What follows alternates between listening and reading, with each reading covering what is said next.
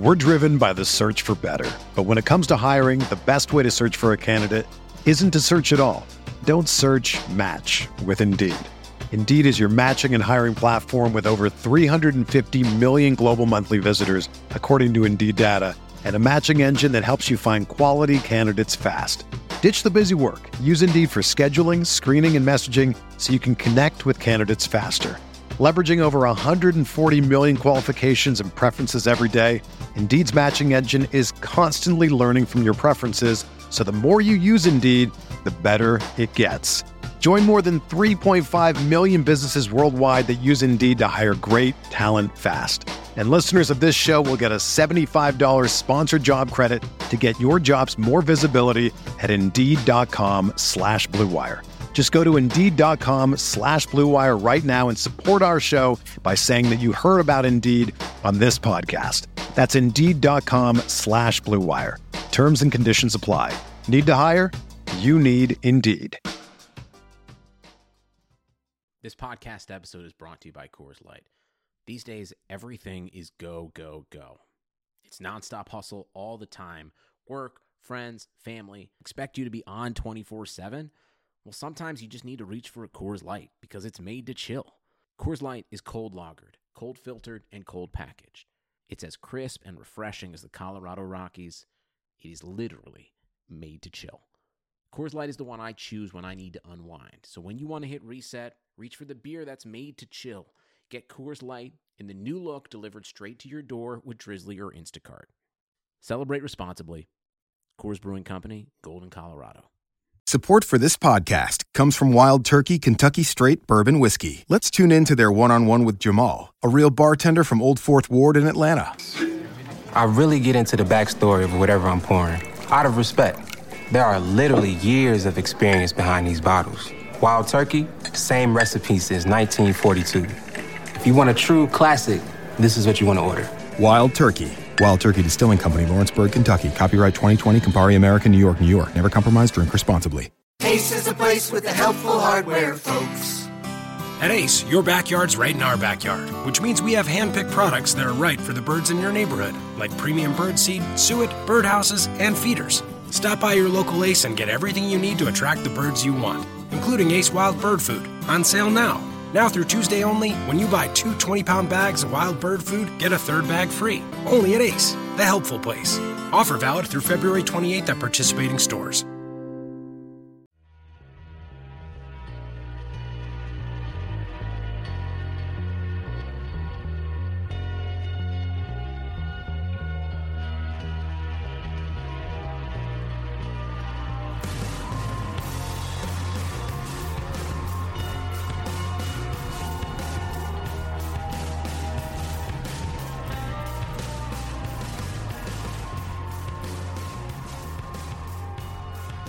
The RotoWire Fantasy Football Podcast. Derek Van Riper, Nick Whalen, getting ready for Week 11 of the fantasy football season. Uh, if you like this podcast, well, thank you. Uh, if you have a moment to leave us a rating and review, we would greatly appreciate that. iTunes, Stitcher, whatever platform you're listening on, those reviews. I, I think we're good. generally curious. Like, why do you like this podcast? Like, we don't just want the review. I just, I, I generally want to know why do you like it. I, I actually do too. So if you if you not only leave a rating but actually leave a review, like I like this about your podcast, like that would make me better understand why anybody listens. Right now, it's just very confusing. nothing about this makes any sense. uh, let's just dive right into this Thursday uh, game. We got the Saints and Panthers. Actually, a good Thursday matchup. Carolina still in uh, backs against the wall mode, I think we'd call it, where they Yeah. they pretty much have to win out or maybe go uh, six and one the rest of the way to make the playoffs. So their margin for error uh, is pretty small. They're three and a half point favorites. Uh, over under in this one is 52, so it's actually one of the higher scoring games on the board for week 11. Uh, I was talking about this game earlier with the 120 Sports Crew on the morning run, and it's a game where you feel pretty good about everybody that you would typically play. I mean, Kelvin Benjamin's in a good spot. I even like Jonathan Stewart. I think for people who own him, he's typically an RB2 or a flex. This is a nice matchup for him. Uh, New Orleans is the uh, third most generous defense to opposing running backs as far as fantasy points allowed this season. I think the only players I'm I'm worried about are all on the New Orleans side and the backfield with Ingram and Hightower. I think Sean Payton is smart enough to start going away from Hightower. I'm not certain of it, but I at least feel like if you're going to play Ingram this week, you're going to get 15 plus carries. Uh, Hightower hopefully gets less than that. And then you look at the receiving corps. After fumbling twice, two very costly lost fumbles, does the rookie Michael Thomas see fewer targets in the passing game this week? I think those are the main questions I'm looking at with the Saints. I, I, don't know. It's hard for me to say he would see fewer targets. You know, I, I, don't know if Drew Brees, you know, is going through his progressions and saying, "Oh, Michael Thomas is wide open for a 30-yard gain, but he might fumble it." You know, I think if anything, it's like maybe he's just not on the field quite as much because they don't trust him. Um, but I mean, yeah, he was. The, I mean, he was the lowest rated receiver uh, according to Pro Football Focus in all of Week Ten, and obviously the two lost two, two lost fumbles. Huge, yeah, I don't, I don't, I don't, uh, I don't, for that. I don't know their formula. They they won't share it with right. me. It's uh, obviously proprietary, but. Mm-hmm I assume that losing two fumbles is uh, something that buries right. you near the bottom of any position think. any given week. Yeah, so I mean, I, I, wouldn't necessarily knock Michael Thomas all that much from a you know Drew Brees avoiding him standpoint, but you know they have other options certainly in this in this receiving game. So maybe he's not on the field quite as much. Obviously, those two fumbles probably cost them the game against Denver. I mean, it was a two point loss, kind of a bizarre scenario unfolding at the end. Uh, allowing Denver to get that win, but New Orleans really controlled this game for you know at least probably five sixths of it. Five sixths. Five six. That was the first fraction that came to mind. You have a weird mind. Uh, Devin Funchess, I think, is kind of interesting this matchup too because the Saints, you know, they're not a good defense at all. And if, if Funchess is going to have a game where he's useful, it would be a matchup against New Orleans. Two uh, two catches, 28 yards, and a score on six targets in their first meeting. Also had three for 56 and a score on four targets against the Chiefs last week. So could be a little window for Devin Funchess to be useful uh, in very deep leagues where you might be scrambling for that last receiver as a result of Week 11 byes. As far as how you expect this game to play out, I mean, do you think the Saints can get the win on the road, or do you see Carolina holding serve at home and covering that three and a half? I mean, nothing's really changed for me with Carolina, where every week I think they can beat just about anyone. I mean, they can beat probably 27 teams in the league any week, but they've also shown that they can lose to anybody or they can keep bad teams in games. I mean, it looked like a great matchup for them in LA two weeks ago. They only win that game by three. You know, they're up big. They're dominating defensively against Kansas City last week and just found a way uh, to to throw that game away, really, or fumble that game away at the end. So this isn't the complete Carolina team from a year ago or even two years ago. Uh, they can lose to anybody, but I still think that potential is there. You know, as I go through and and pick games each week for various pools or what have you, the Panthers are that one team that I never feel good about really either way. Actually, I shouldn't say they're that one team. They're one of like 20 teams that I don't feel good about either way. This is why you don't spend a lot of time in sports books. I will take Carolina giving up the points. I think mm-hmm. they get it done. Uh, I think the short week favors them, mm-hmm. especially being the home team. And Vegas has been very patient with the Panthers all season long. Right. They tend to know uh, what they're doing. Let's move on to the Bucks and Chiefs. Uh, Chiefs seven and a half point favorites at Arrowhead over under in this one at 44 and a half. Jameis Winston has been a pretty big disappointment this year. Mike Evans has been even better than some expected. I think he would go in the first round if we were drafting today for the rest of the season or uh, even today for next season based on what he's been able to do in this offense. But going into Arrowhead and playing really well is something that maybe back in the beginning of the season I would have expected Jameis Winston to do. Based on what I've seen through the first 10 weeks of the season, I'm very pessimistic about mm-hmm. that. I feel like Kansas City comes away with the win, question is, can they actually win by a TD? I feel like they're the most underrated team in the AFC. Like every time we look at them, we're thinking like, oh, it's Alex Smith, and you know the defense is good, not great. How are they going to move the ball through the air? Jeremy Maclin's still banged up. He's not practicing today, by the way, so it's not looking great for him uh, for Week 11. But ultimately, I look at Kansas City as the better team, and I think they actually will cover that seven and a half. It seems like they get into the spot every year where they kind of they lull you to sleep a little bit with a few games that they probably shouldn't lose and all of a sudden you know you don't check for a few weeks and they've reeled off six wins in a row. I mean they last won their last 10 games of the regular season last year. They've won 5 in a row now, 6 of their last 7. Um, and even last year, right around this time last year, weeks 7 through 11, 5 game winning streak. I mean they they kind of seem to hit their stride right in the middle of the season. Of course, now they've had injuries at the quarterback position. Uh, we know about their injuries at the running back position. Jamaal Charles uh, just had another knee scope, so that situation looks uh, not great going forward.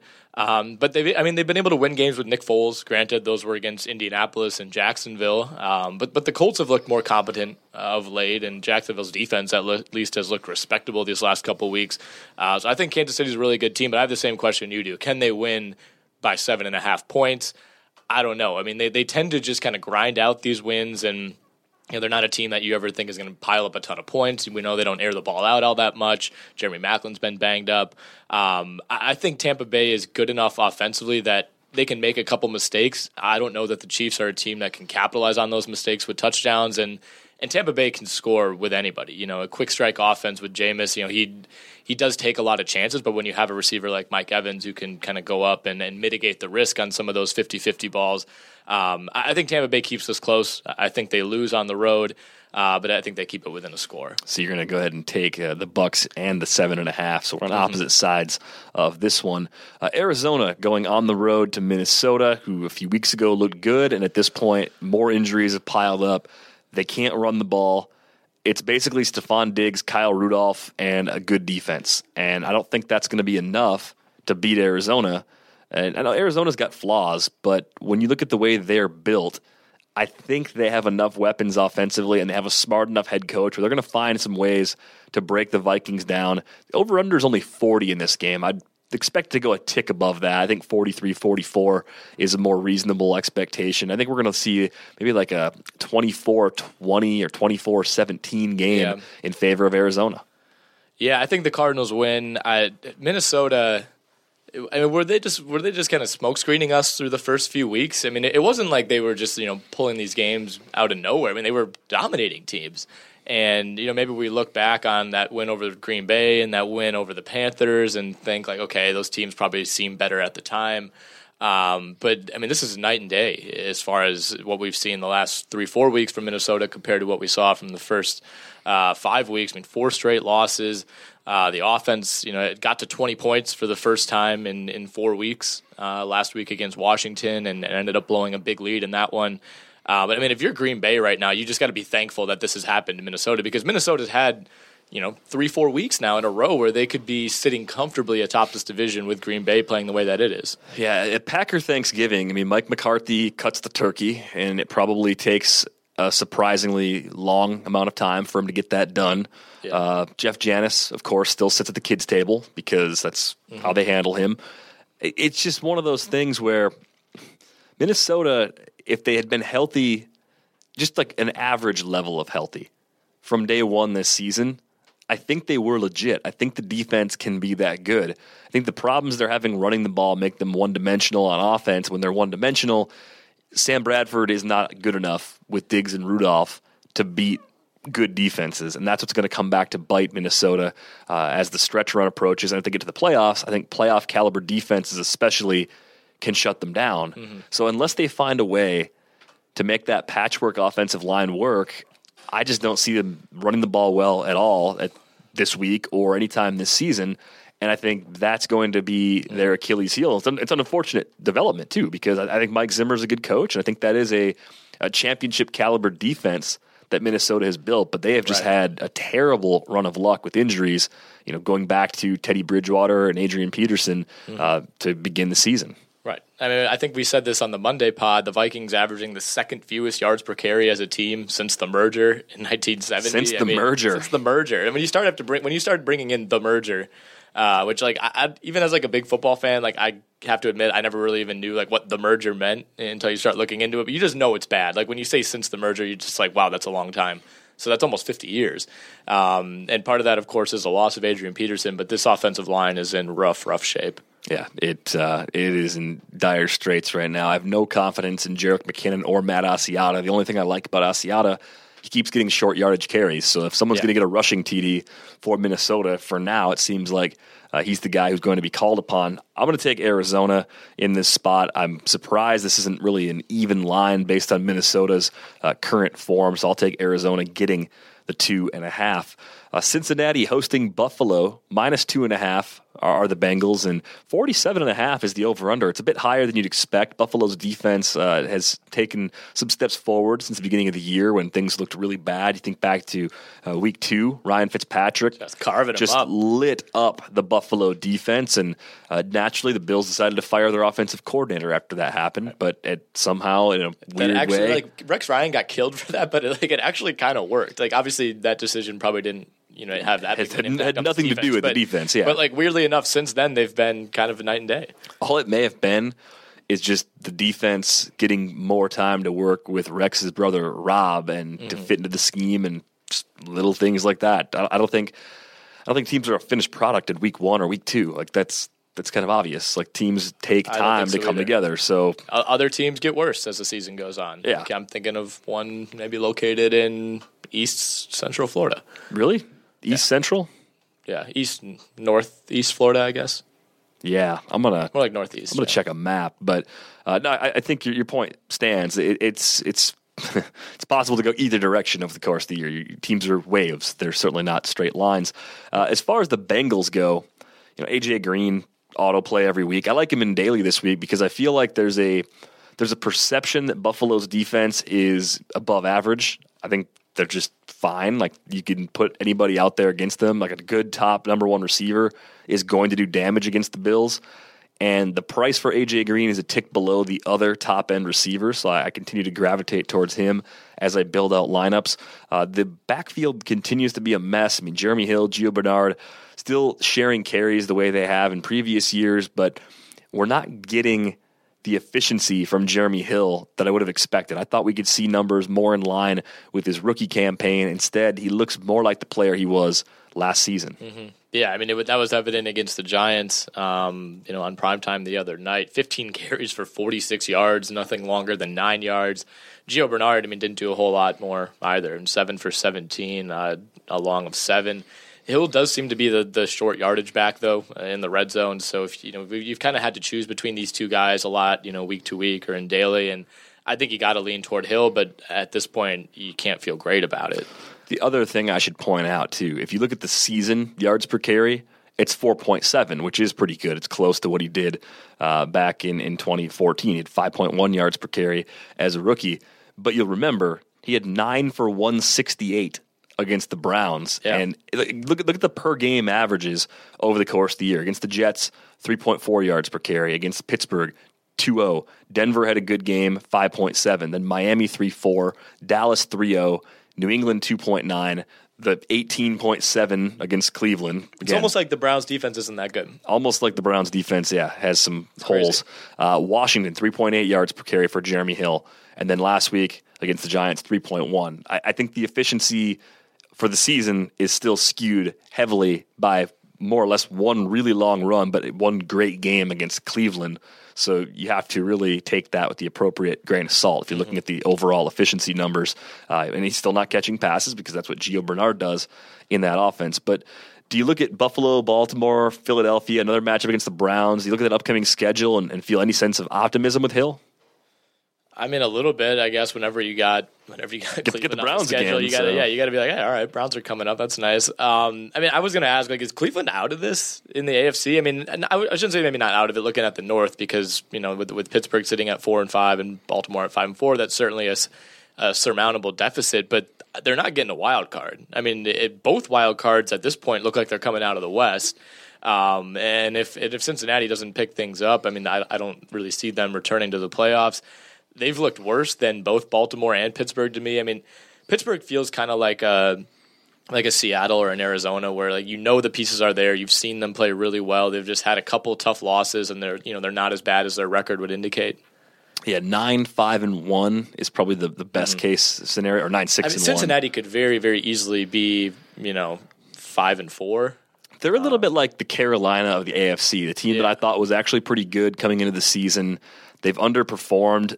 Well, so you have the tie. You have like this loss last week. They very very easily could have won. I'm not quite ready to bury them, but of course, mathematically, yeah, the numbers are, are not uh, in their favor. I think initially you said, "Is Cleveland out of it?" And I'm like, "Yeah, I think at 0 and 10, and then we can safely say they're not going to get You a, they're not going to get the wild Card. They're card." not mathematically out.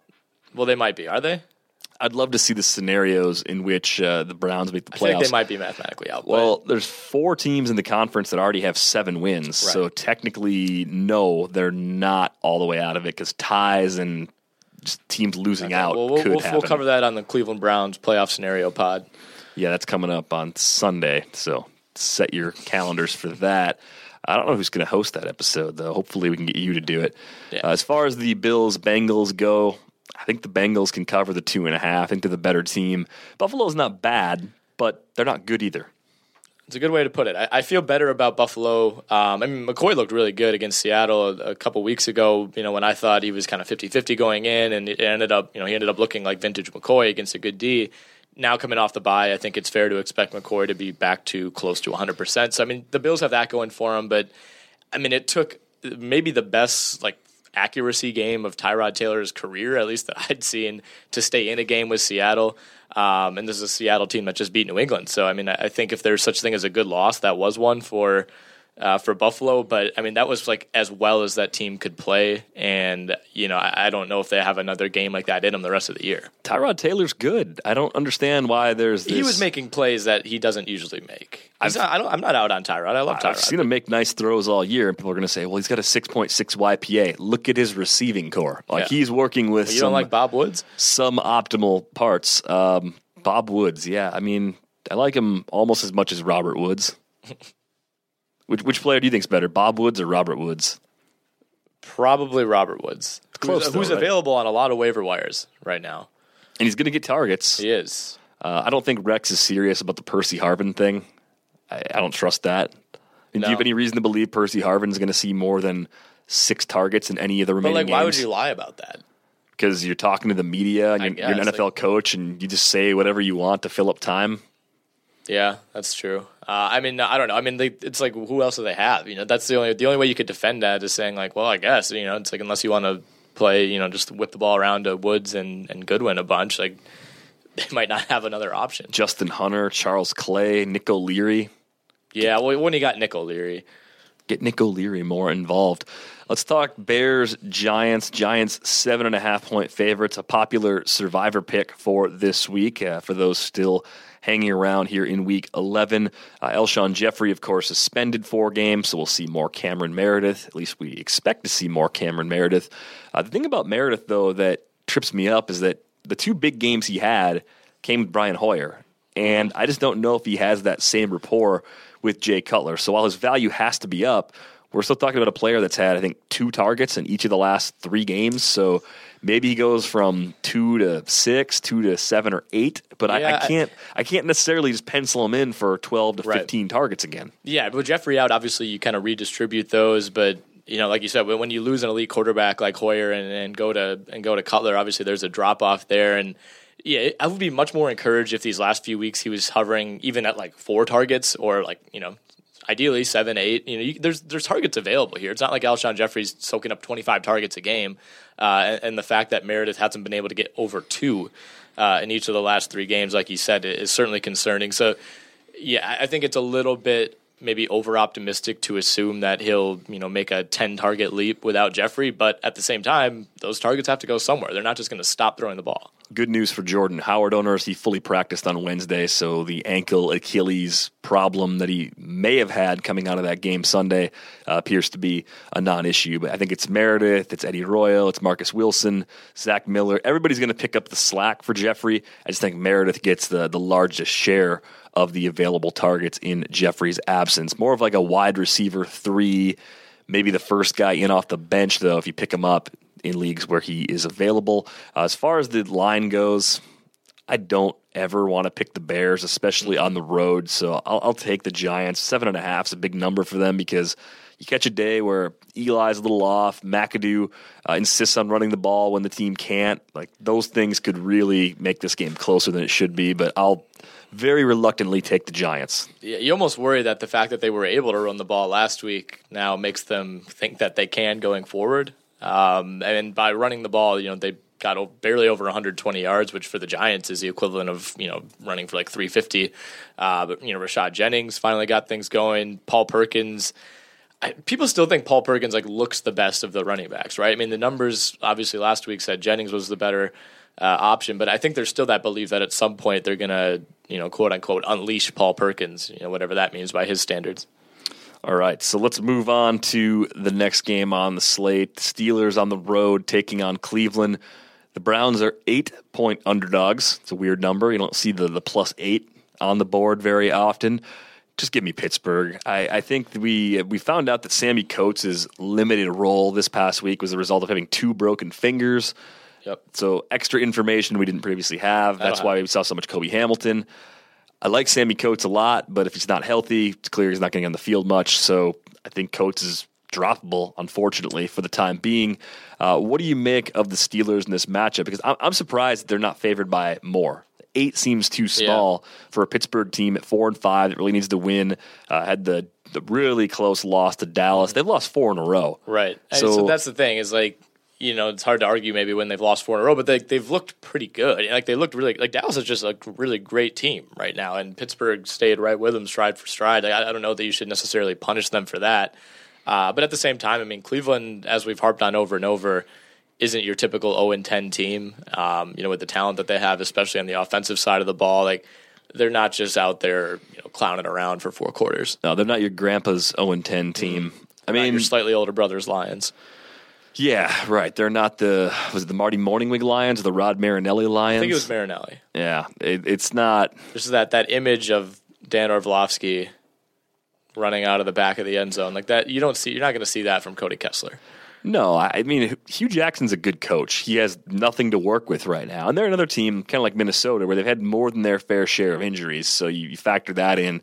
If they were healthier, they'd be one and nine, two and eight. I mean, that's how bad the roster is. So this could very easily be a one and nine team. But they're an oddly watchable zero and ten team. They are. Like I would rather watch them than like half the league right now. Like I'd rather watch them than the Ravens. I'd rather watch the Browns and the Jags. I'd rather. Okay, let's move on. You you gonna be okay? I don't know. We'll find out, I guess. Let's move on. I'll take the Steelers minus eight. Ravens on the road taking on Dallas. Dallas favored by seven in this one. Baltimore, uh, one of the better run defenses in the league. I don't think it matters. I think Dallas will run the ball whenever they want against anybody without exception. Yeah, I think so too. I think they've shown that. Um, I mean, seven is about right, I guess. I mean, this is not a bad Ravens team by any means. They've shown the ability to, to play with just about anyone uh, kind of slow the, the game down to their tempo. But yeah, I mean Dallas is rolling right now. The, like the biggest concern with Dallas is like overconfidence at this point, right? Or just kind of uh, you know looking and saying like, well, they have to lose at some point. Like, do they? I don't know. I, I think they're they're rolling right now, and I think the fact that they've at least publicly uh, settled the the quarterback situation at least kind of has to bode well, right? Because like if you're Dak Prescott or Tony Romo or anyone else in that locker room, no matter what you tell the media, like this was something that was looming over the franchise and had been since probably week three or four. And the fact that it's finally, you know, I, I guess settled, you know, for lack of a better term, like you, you can just kind of focus on football going forward. It's not this cloud that's hanging over this team anymore. Looking at their upcoming schedule, Ravens on Sunday, Washington in week 12, Minnesota and the Giants on the road back to back weeks 13 and 14, then Tampa and Detroit at home, 15 and 16, at Philly in week 17.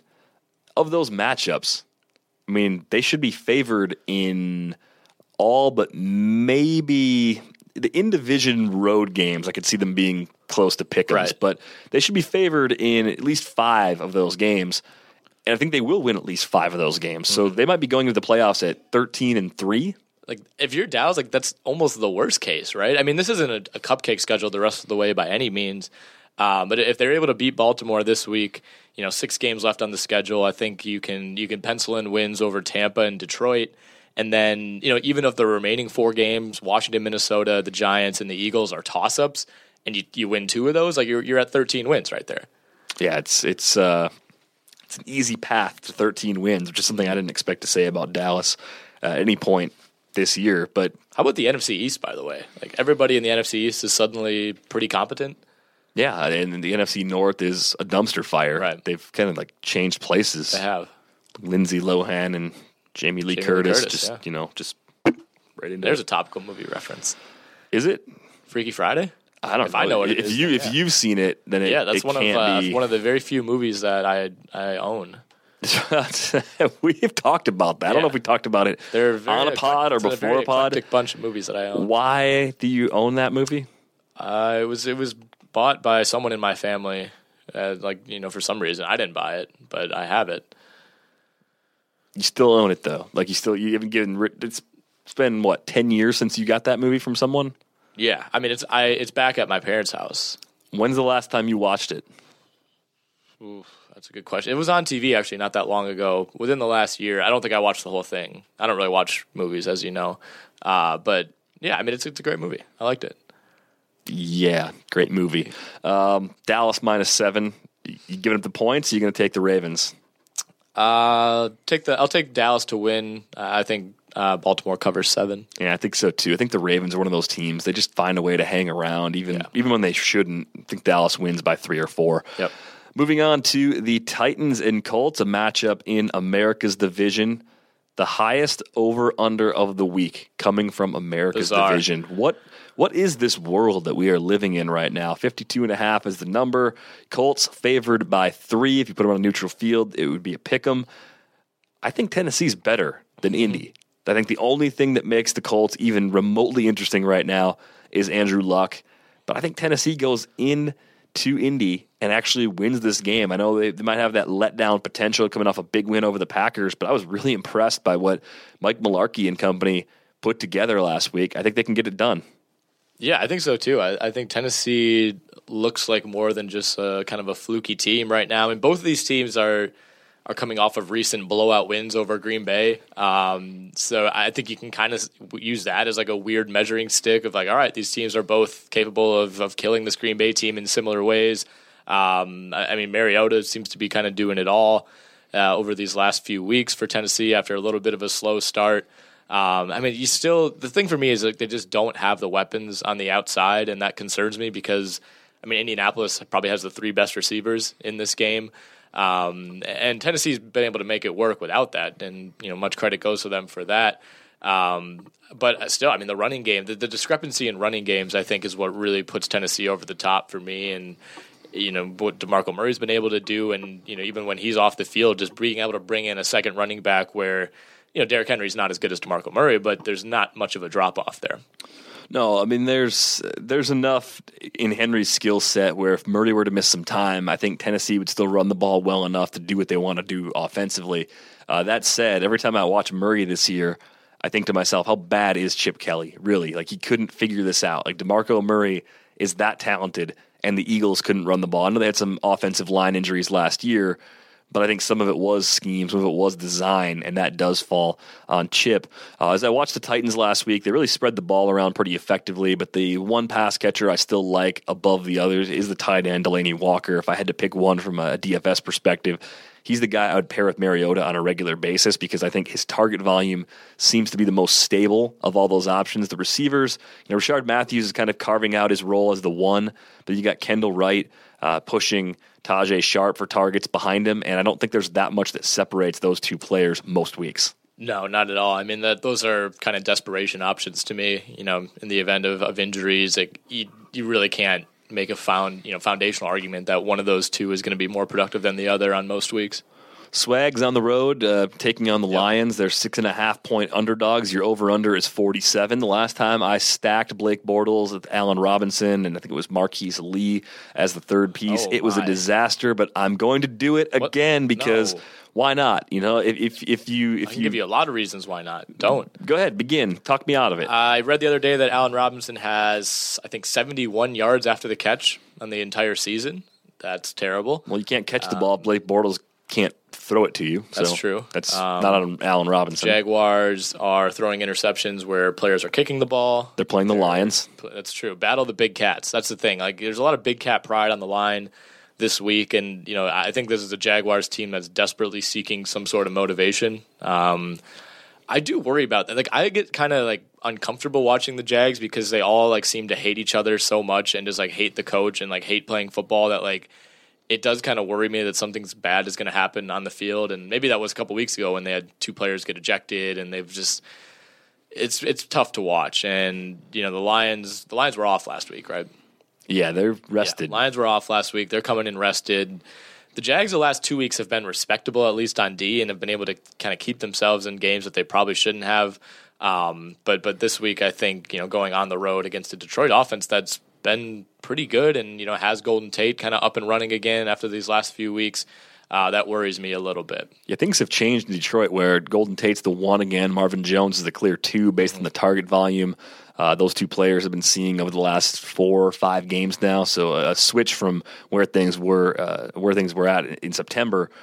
I look at Detroit though as a team much like Jacksonville. They're so prone to just disappoint you when you think they've finally figured something out. Six and a half seems like a pretty big number. Bortles, I think, can throw against the Lions, mostly because Case Keenum did it. And I think Bortles is a little better than Case Keenum, even with the weird delivery thing that he's still doing. How, how has no one told him that he's doing it? Have people told him? People have told him. He did fly in his quarterback coach, his personal coach, um, a couple weeks ago. To fire him? Uh, Yet you flew him out there just to tell me he's fired. No, Yeah. I, I mean, I would hope so, but I don't think that's what happened. Um, yeah, I mean, the, like you said, the, it seems kind of obvious from you know, as us being non-quarterback coaches, just to see a, a release like that. Um, it's not really surprising that he's dealt with the accuracy issues that he has, especially with the weapons that he has too. I mean, like he's completely ma- he's made Allen Hurns a complete non-factor. He's made Allen Robinson look like a, a very average receiver. And to be fair, Robinson's had some drop issues. It hasn't been uh, hundred percent Blake Bortles, but it's been like ninety-five percent Blake Bortles. And even Marquise Lee is like uh, he's like fought. Mar- Marquise Lee has like fought through all of this terribleness to like become a pretty good number three receiver who looks like he could maybe be like a decent number two with a good quarterback. Yeah, Marquise Lee's uh, bright light in an otherwise dismal Well, I season. wouldn't say bright light for the He's Jags. A light. a light, a small light. Right. Well, all right. So I'm going to take the Jags getting the six and a half. And the thing about this Allen Robinson situation is that I was just ripping Ted Thompson for the last year because he took Davante Adams ahead of Allen Robinson in the draft a couple of years back. Davante Adams looks good right now. Allen Robinson looks kind of normal. But then if you think about the quarterback play, I think that's where the difference is. Like I still look at this as a situation where if the if if Davante Adams played for the Jags and Allen Robinson played for the Packers, the numbers that Adams has put up would be even better Right. under with Robinson in that role. And I think Adams would struggle to match what Robinson's been able to do with Bortles this year. Yeah, that's true. I mean, a receiver like Robinson who has just like insane range, you know, he's very similar to AJ Green, I think, you know, where the ball doesn't have to be right on target. Like with Davante Adams, it has to be pretty on target. And if it is on target, he's good at catching the ball and, you know, running after the catch a little bit more, at least this season, than he was last year. Whereas Robinson, I think, like you said, he's probably, you know, he's probably made like Bortles look even, you know, a little bit better than he has been. And, you know, Bortles has been terrible this year, but he might be even worse, I guess, if he doesn't have Robinson, you know, making these shoelace catches and, you know, these acrobatic downfield catches. But still, it's like I've harped on all year. This Jaguars team just doesn't rip off big plays like they did uh, so often last season. And that kind of helped them steal two or three games last year and, and inspire the optimism that uh, is now looking like it was a bit of a fraud. So I may have overlooked this aspect of the move from St. Louis to Los Angeles at the time, but with the Rams in Los Angeles, they play more games in the late block, and the late block is so small. If you're watching Red Zone, you're flipping through games. You're more apt to see a Rams game now than you were before, and that's not a good thing. Jared. Goff debuting uh, over Kind under intrigued. over under 39 and a half. I mean, th- there's nowhere to go but up, I think. But I said the same thing with the Houston passing game when they signed Brock Osweiler. So you, you can you can actually underperform to the downside even when the bar is very low.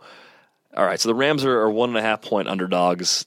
Is Todd Gurley going to get going? I mean, is Jared Goff going to be good enough to make defenses respect the passing game at all? I don't think so, right? I mean, they're at least going to make him prove it. And, you know, over the course of a game, I don't know what kind of adjustments you can really make if you're Miami. I mean, I don't think the Dolphins are looking at this situation and saying, like, we're glad Jared Goff is starting. I, I think.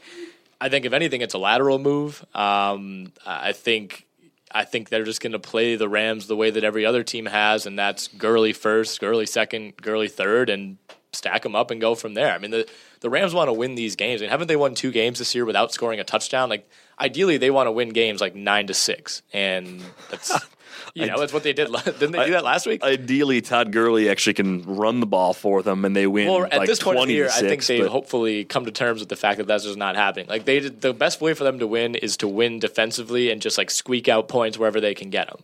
I saw a trade on Twitter. Somebody said they gave up Todd Gurley to get Jeremy Hill. Would you do that if you were a Gurley owner? It, it's something you could talk about. I don't think I would do it, but like it's kind of like a lateral move, right? We should get DJ Trainer in here. He's the owner of Todd Gurley in the Stake League. I, mm-hmm. What is it going to take? I'm the owner of Jeremy Hill. Should I just propose the trade and see what happens?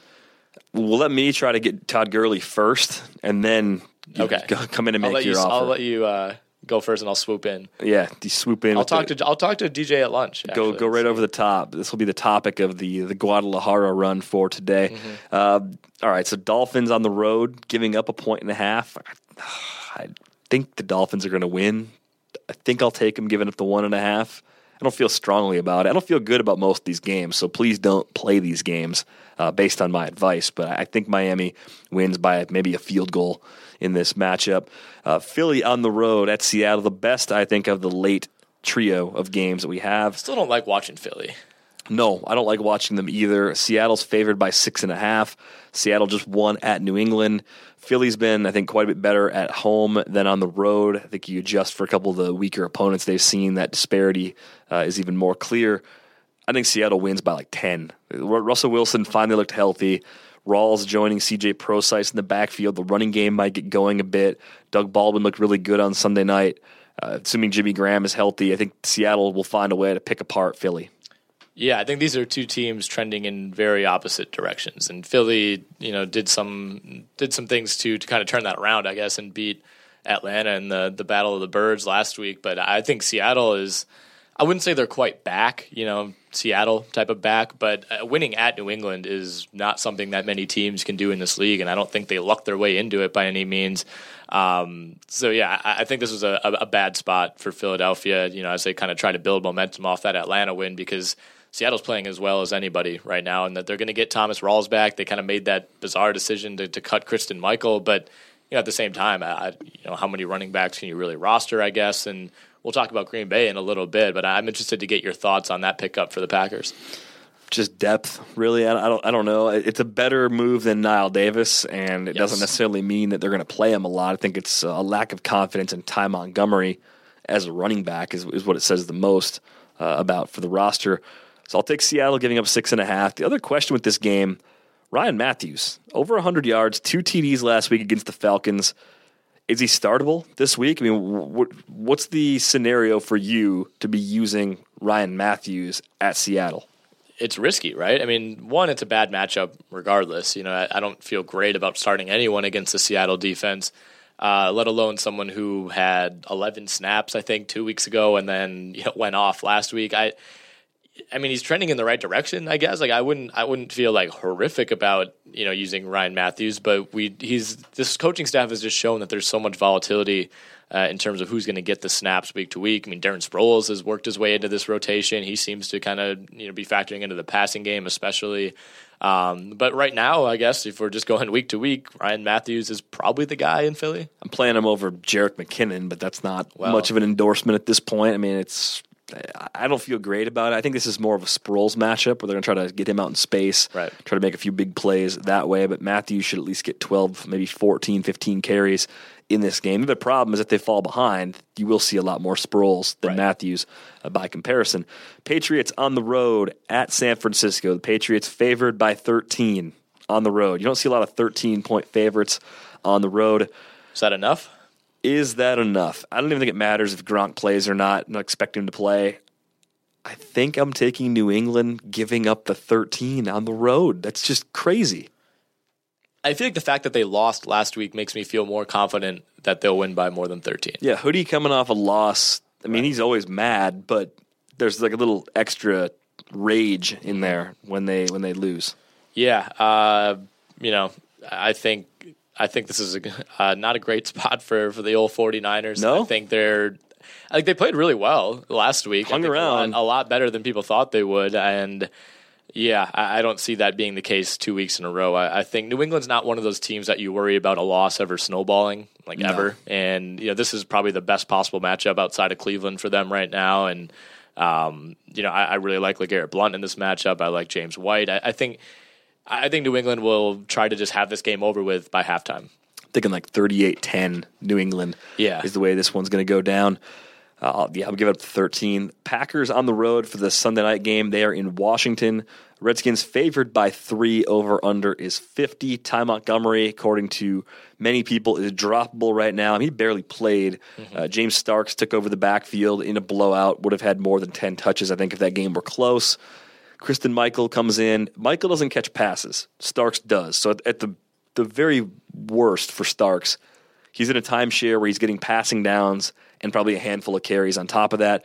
But I feel like it's going to take Michael at least a week or two to get up to speed in the offense to the point where the Packers actually trust him to carry the ball more than two or three times. I mean, the Knile Davis thing, it might be apples and oranges because they're different players with different skill sets, but joining a team midweek and learning the offense on the fly is something that's actually pretty difficult. Yeah. Yeah, it is. I mean, we saw, I think we were kind of in the same spot with Knile Davis where, you know, a few weeks ago, uh, I think it was pre Bears game, the Thursday night game, they signed him. Like, you know, everybody's frantically doing research on Knile Davis and like, is this guy worth picking up? Is he going to get a bunch of carries? And he ends up dressing for that game. And I don't, did he even carry the ball? I, I think he got on the field for a couple snaps. Like, it's unfair to expect someone to to pick up an entire system and especially to like take the lead back role. So, I mean, maybe in a couple weeks we, we can talk about Christine Michael as a, as a decent option alongside Starks.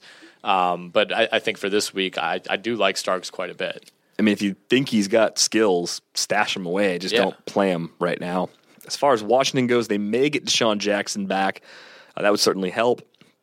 I think they're a much better team at home than on the road. Many teams are like that and yet there's still something about them I don't fully trust. I don't know what exactly it is. Maybe maybe it's Kirk Cousins. Maybe it's it's the Dan Snyder stench on the franchise. what it is? I I, I want to ask about the Packers. Like you you were able to watch last week's Packers game. I was traveling and I had to kind of catch up later, but. Do you get the feel that McCarthy's job is safe for the rest of the season, no matter what? Or like if they come out flat for a third straight game and are trailing big in the third quarter for a third straight game, like would they actually make that move? Ted Thompson is so ultra conservative with everything he does from a business decision standpoint. Mm-hmm. I would be stunned if he fired McCarthy before the end of the regular season. Ray Rhodes didn't get fired midseason, did he? No, he was end of the season. Yeah, he, he, got one year because, okay. and even that seemed drastic. But that was you know, that was a quick hook. That was a rough time for the Packers because he was right after Sherman, right? I thought it was Holmgren, Rhodes, Sherman or was it Holmgren Rhodes? I thought Rhodes was was or, uh, was, McCarthy? was McCarthy directly. Man, my my mind is crumbling. Well, okay, so Rhodes was the Packers coach in '99. McCarthy didn't take over in 2000. Oh, I thought man, I thought Ray Rhodes. I think was it was Holmgren. Much more Rhodes. recent than that, but yeah, yeah. Were, are, are, people on the internet going to start uh, clamoring for Holmgren to come back and, and coach this start team? clamoring for Ray Rhodes. He's only 66. No, nobody, nobody in Green Bay wants Ray Rhodes back. Yeah, I mean, the Holmgren thing is like he's kind of like the Pat Riley of of Packers, you know, of like NFL, where or like Phil Jackson, I guess, in some ways, where I, I was only like what eight years old, I guess, when they fired Holmgren. Like, what was the reasoning behind that?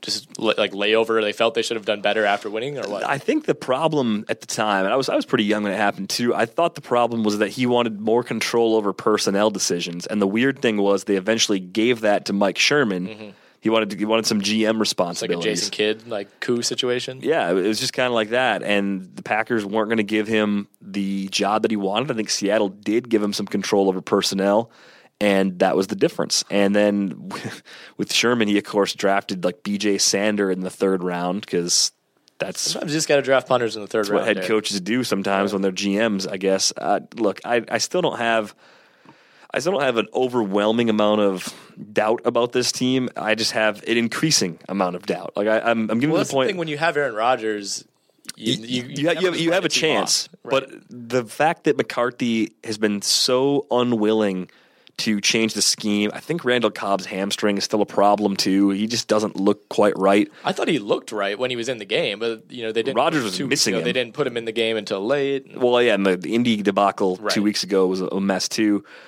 it's still there. It just needs to be finely tuned, and McCarthy's not making enough adjustments. I'll take Washington giving up the three. I hate to do it, but I, I just think we're going to see more of the same from the Packers again this week. I think so too. Um, but yeah, I mean, like I said, it's you just always you kind of have to remain somewhat optimistic when you have Rodgers. You know that just knowing what he's capable of and knowing what the some of the skill position players on this team are capable of. Like it's it'd be kind of stupid to write write the Packers off, especially with how the rest of this division is playing. But I mean, at what point? I mean, like, how many more weeks of just like horrific all around football do you have to see before it's just like, all right, they just don't have it this year? I mean, Rodgers, I think after last week, is now the least accurate deep ball thrower, according to Pro Football Focus, in the entire NFL uh, among Sweet. qualified players. Like, it's, things like that. Like, it's not, it's not just flukes. No, it's not. And if it's an injury or if it's just something between the ears or whatever, whatever it is, I, I, I don't know if there's something wrong with Rodgers. He doesn't look right, but the offense looks exactly the same as it has for the last four or five years. Teams adjust, and the Packers haven't made their adjustments to counteract that just yet. Uh, Houston on the road at Oakland for the Monday night game. Not a bad Well, not Monday night Oakland. game in Mexico. In Technically Mexico. a home game for Oakland in Be a Mexico. raucous environment. It will be. Uh, Oakland favored by six and a half, so that's a pretty big line. I got five and a half here, but yeah, either way, that seems kind of high. Vegas not really buying into Houston at this point, but why would they? Brock Osweiler in another country? I, well, yeah, there's that. I mean, that that alone is is its own story. I mean, they might be the worst six and three team like ever, right? I mean, with some of the wins that they have, like they just keep beating bad teams and losing to good teams. Uh, You got to do some research. Since the merger, who are the worst six and three teams? oh, I mean, this is kind of subjective, though, right? How no. did they beat the Chiefs? By the way, how? Smoke and mirrors. I don't get it. I, I mean, Drugs? they barely squeaked by the Jaguars with Osweiler throwing for like 97 yards last week, uh, which says much more about the Jaguars than the Texans. But I mean, if Oakland wins this game, they're I think they're going to become a, a national story. I think to some degree they're kind of creeping toward that already, but I don't know if the casual fan realizes quite how good this Oakland team is. Oakland by double digits. They're they're way better than Houston. This is this The is going to be. Still decent though. It's okay, but it's I th- Oakland wins. I think Oakland wins comfortably, but it's not. It's not like a complete blowout throughout. they've got balance. They can run it pretty well. They've got weapons in the passing game. Carr Carr's at least decent at quarterback. I mean, they can do everything you need to do to be a good Yeah. team. Six and a half's a big number. I think they still cover it. Okay. You you have confident you have no confidence in them or what? No, I do. I, I just I don't. I mean, the Texans are six and three. I mean, like I just said, they might be the worst six and three team ever, but they still kind of find ways to scrap these wins together. And you know, they, their defense, like I said, I, I think is is good enough to to prevent Oakland from completely running away with this. Like I'll t- I'll say Raiders like twenty seven to like twenty one. Okay, so that's a that's a barely it's barely a non-cover depending on the line. All right, that's skirting fair. around the line. Well, at six and a half, I'll still take the Raiders. I just think they're a lot better than Houston. It's kind of fun point. to have the Raiders back. It's been a long time. It's been a really Basically, been like my entire lifetime. Yeah, you haven't seen a good Raiders Well, team no, before. the Gannon team, I guess, was that 03? yeah, team that they got, early two that got smoked by Tampa Bay in the Super Bowl. in the Gruden Bowl. Yeah, Yeah, it was in the Gruden Bowl. yeah. Yeah, because then- it was a one good Oakland. That was kind of their last good year, right? I think Gannon like tore his ACL or something like early the next season, and they went four and twelve. He and was all this- pretty old when they when he had that great season too. Who was coaching them in that Super Bowl? Was it Callahan? Because they had fired Gruden, right? Hmm, yeah. And Gruden went to Tampa and immediately brought them to the Super Bowl. I think it might have been Bill Callahan. I think it was Wow, we're learning all sorts of great future things Nebraska head man. How'd that that worked out great, didn't it? That was a tough time for Nebraska football. Yeah, That was, kind of they, you know, I mean, at least they they somehow parlayed that into getting into the Big Ten. it's a gift. Right, it really was. It's a gift. It's going to wrap things up for the Thursday episode of the RotoWire Fantasy Football Podcast. Tim and I are back with you on Friday.